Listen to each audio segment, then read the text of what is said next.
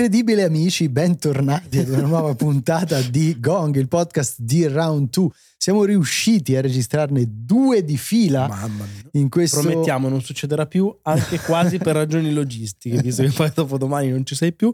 Però chi lo sa. Chi, chi lo, sa? sa? Chi lo sa? Mh, abbiamo un po' di aggiornamenti da commentare. Eh, il primo riguarda Rockstar, che ovviamente, insomma, qualche ora dopo la registrazione della puntata di ieri, se ne arriva con un annuncio per me totalmente inatteso e forse anche un po' bislacco. Stiamo parlando infatti del ritorno sul mercato di Red Dead Redemption, il primo capitolo, eh, insomma quello che poi ha sdoganato eh, un po' il western secondo Rockstar, che arriva in un formato che non ci aspettavamo. Si parlava di remake, remasterizzazione, invece no, si tratterà di un porting, attenzione, dedicato a due piattaforme specifiche, ovvero Nintendo Switch da una parte, PlayStation 4 dall'altra. Sì, è una scelta assolutamente bizzarra, anzi mi piace proprio l'aggettivo bislacco che hai usato anche perché eh, partiamo anche solo guarda, dalle cose oggettive. Il titolo viene pubblicato il 17 di agosto, quindi tra pochissimo, in formato digitale, ma arriva anche poi nei negozi in formato fisico il 13 di ottobre, quindi c'è un posticipo di due mesi che così è abbastanza stravagante, così come direi che oggettivamente stravagante è la questione prezzo, nel senso che il gioco viene venduto a 49 euro, eh, cifra di tutto rispetto, cifra che eh, ha scatenato anche un pochino di discussione, di polemiche, anche perché, come stavi dicendo bene tu, non sembra essere, eh, come posso dire, poi corrisposta a un lavoro di ammodernamento di sorta di un gioco che è semplicemente un porting che ha diciamo, il plus valore di raccogliere all'interno eh, tutti i DLC, in particolare c'è Undead Nightmare che era venduto anche eh, a parte e quello che si viene a creare è una situazione un po' di impasse, misto imbarazzo, misto ma che cazzo stanno facendo? Perché su piattaforma Xbox il gioco funziona grazie alla retrocompatibilità e quindi lì non viene pubblicato ma la curiosità è che eh, su Xbox eh, Red Dead Redemption lo paghi oggi, adesso, non il 17 agosto, mentre state ascoltando questa cosa volendo eh, 30 euro e se vuoi il DLC Undead Nightmare con 10 euro lo porti a casa, quindi comunque il punto è che con sì. 10 euro secchi meno hai tutto, hai tutto subito, non con una qualità diversa, ma anzi con la stessa e il paradosso è che, ne discutevamo anche prima in live, con il buon Wallone che è passato a trovarci, se vi va di recuperare la puntata magari su YouTube o su Twitch, il punto è che di solito quando fanno dei pacchetti speciali, delle sì, formule, sì. anche solo per riportare in auge un marchio, come in questo caso, il pacchetto tende a essere migliorativo dal punto di vista dell'offerta, non peggiorativo. Sì, sì. Eh, è chiaro, non vogliamo sminuire comunque un lavoro di adattamento anche solo per prendere il gioco e portarlo su Switch, quindi insomma su un ecosistema diverso. Ibrido tra sicuramente, l'altro. Sì, sicuramente eh, un po' di lavoro ci sarà stato, però qual è il punto? Il punto è che eh, i costi di questo lavoro li devi coprire con la possibilità di vendere delle copie su due piattaforme in cui eh, non eri presente fino a quel momento, non certo aumentando il eh, costo del prodotto oltre a quello che è lo standard su un'altra piattaforma concorrente e paritaria sostanzialmente. Ehm, l'unica cosa buona secondo me di tutta questa operazione, e anche questo lo dicevamo in live, è che Red Dead Redemption, che comunque resta un grande classico, secondo me da scoprire e riscoprire ancora oggi, può avere insomma qualche freccia al suo arco, anzi a livello narrativo e di potenza emotiva, forse ci sono dei momenti secondo me superiori rispetto a quelli del secondo capitolo, eh, però ecco, mh, appunto la cosa buona è quella di renderlo, di rendere questo gioco disponibile anche su altre piattaforme, accessibile anche su delle piattaforme che sono attualmente in commercio, formalmente anche pure su PS5 attraverso certo. la retrocompatibilità, però ecco, davvero mi sembra l'unico elemento positivo di un'operazione commerciale che altrimenti non riesco proprio a spiegare pienamente. No, sono d'accordo con te, è difficile da capire, nel senso che eh, più che altro secondo me si, eh, come posso dire, va a collocare sullo stesso identico percorso mentale che aveva spinto Rockstar Games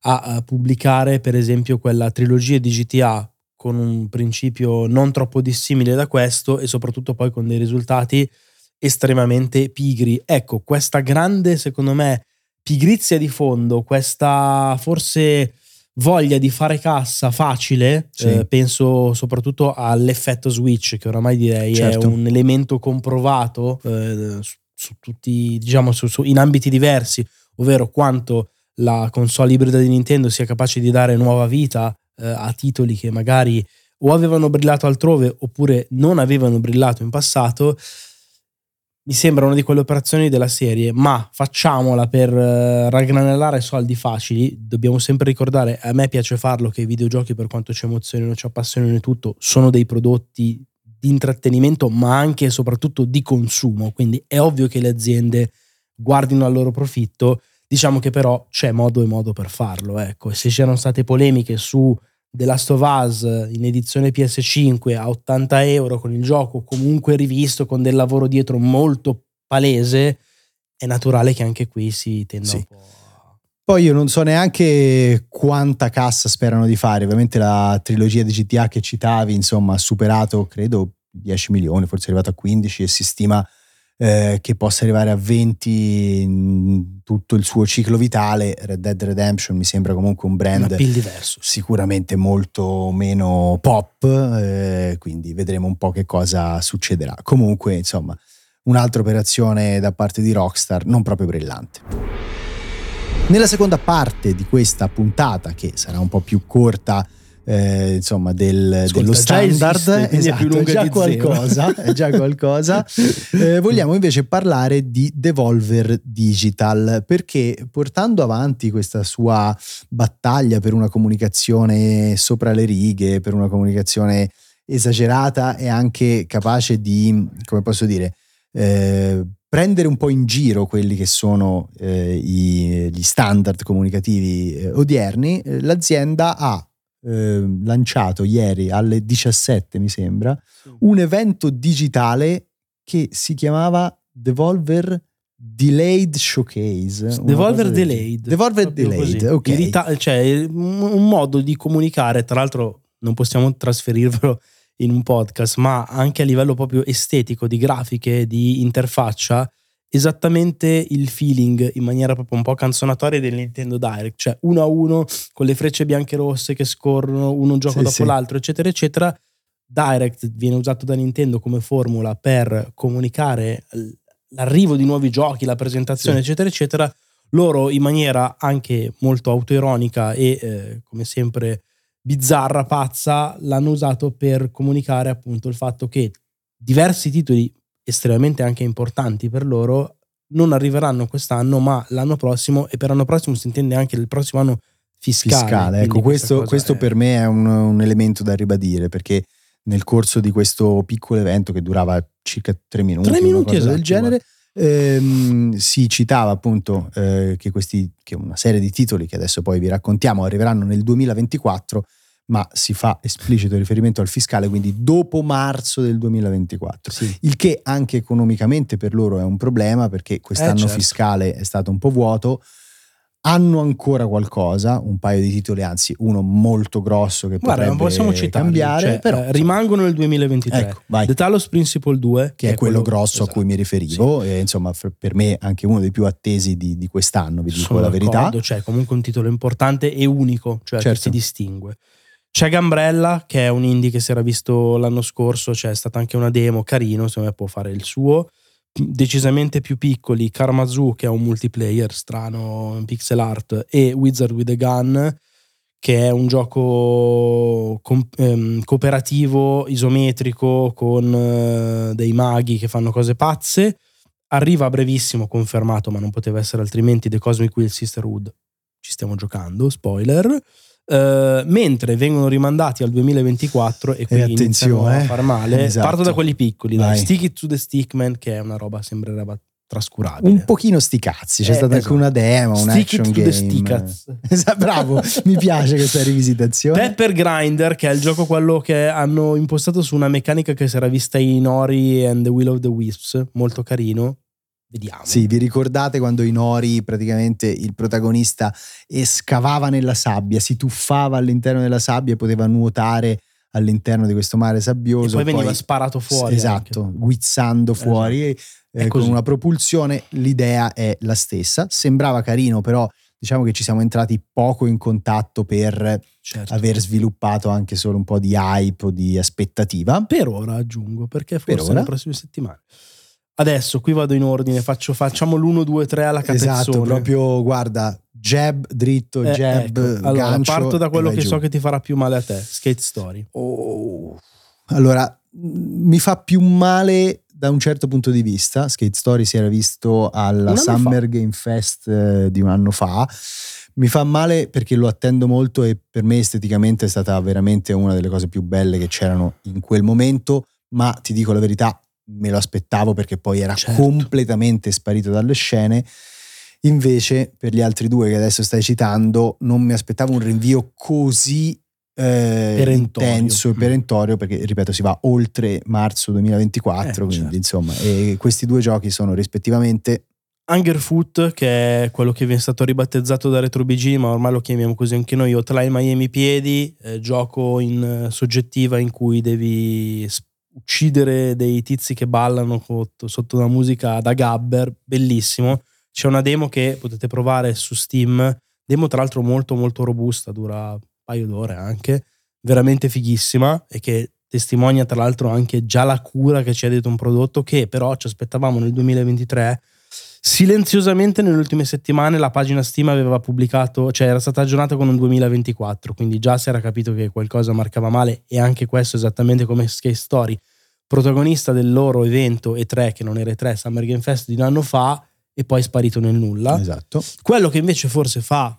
particolarmente male, l'ho infatti tenuto per ultimo come si fa di solito con le cose migliori, è The Plucky Squire, che eh è un sì. gioco che ha colpito tanto, ha colpito tanto e ha colpito tutti, mi verrebbe da dire. Sì non solo ha colpito tanto, ha colpito tutti per questa sua capacità di mescolare 2D e 3D, per questo stile eh, meraviglioso. Insomma, un, uno degli sviluppatori è James Turner, che è stato anche art director di diversi Pokémon, diversi titoli di Pokémon, eh, ma ha colpito anche proprio per eh, questa suggestione un pochino fiabesca eh, di questo platform, alle volte 2D, alle volte 3D capace poi però di mescolare, cioè di inserire all'interno della progressione delle dinamiche che sembravano arrivare ora da Punch Out, ora da titoli un po' più puzzle.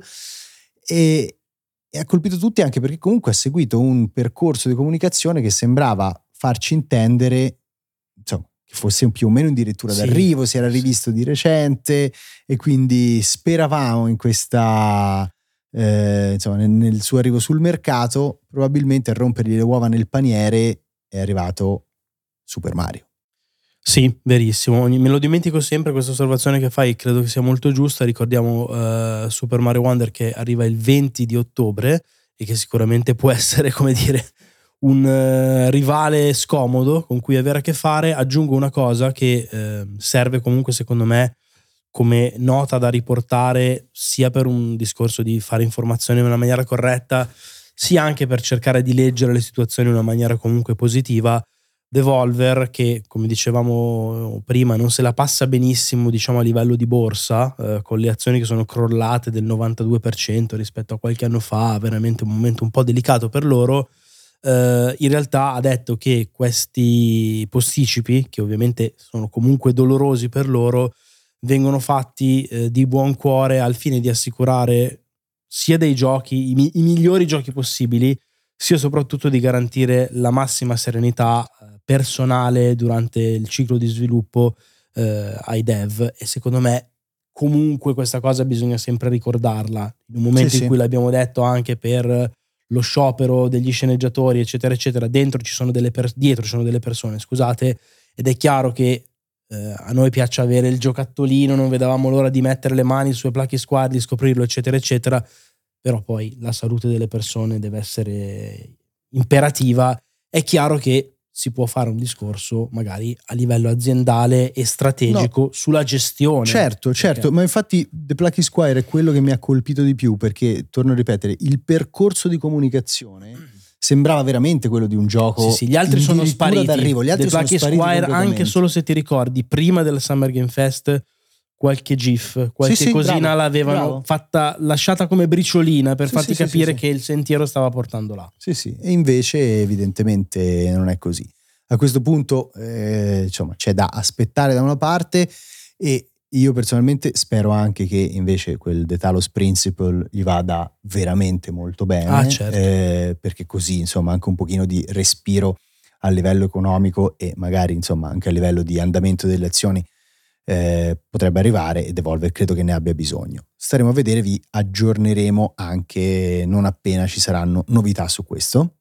Saluta, chiudi con, perché non è detto che domani ci, ci sia, anzi è molto probabile che domani non Sei si così faccia. pessimista? Ma fra, già oggi è un miracolo. Tra l'altro è un quarto d'ora comunque, l'abbiamo portata a Un quarto d'ora, guarda, voglio chiudere proprio così, anche citando che è stato formalmente ufficializzato il Call of Duty di quest'anno, che è Ah. Modern Warfare 3, Ok. però si sa solo il logo, quindi insomma sarebbe Vabbè. probabilmente futile Si sa quando ne parlano? di- non si sa, Ah, potrebbe ok. arrivare domani e quindi potrebbe Ah, esserci hai capito, un'altra capito, puntata, capito. chi lo sa. Vabbè. Se domani registreremo Gong, ci risentiamo domani, altrimenti ci risentiamo direttamente, almeno con me, eh, dalla Gamescom, perché io vado poi a eh, balneare in località turistiche eh, fra la Liguria e la Toscana. Io non assicuro niente, nel senso che sarei virtualmente disponibile a registrare, ma non credo che il mercato ci dia spunti. Vediamo, vediamo. Incrociamo le dita nel caso fate dei bei bagnetti, buone, buone fiere, ci risentiamo da Colonia. Ciao. Ciao. ragazzi.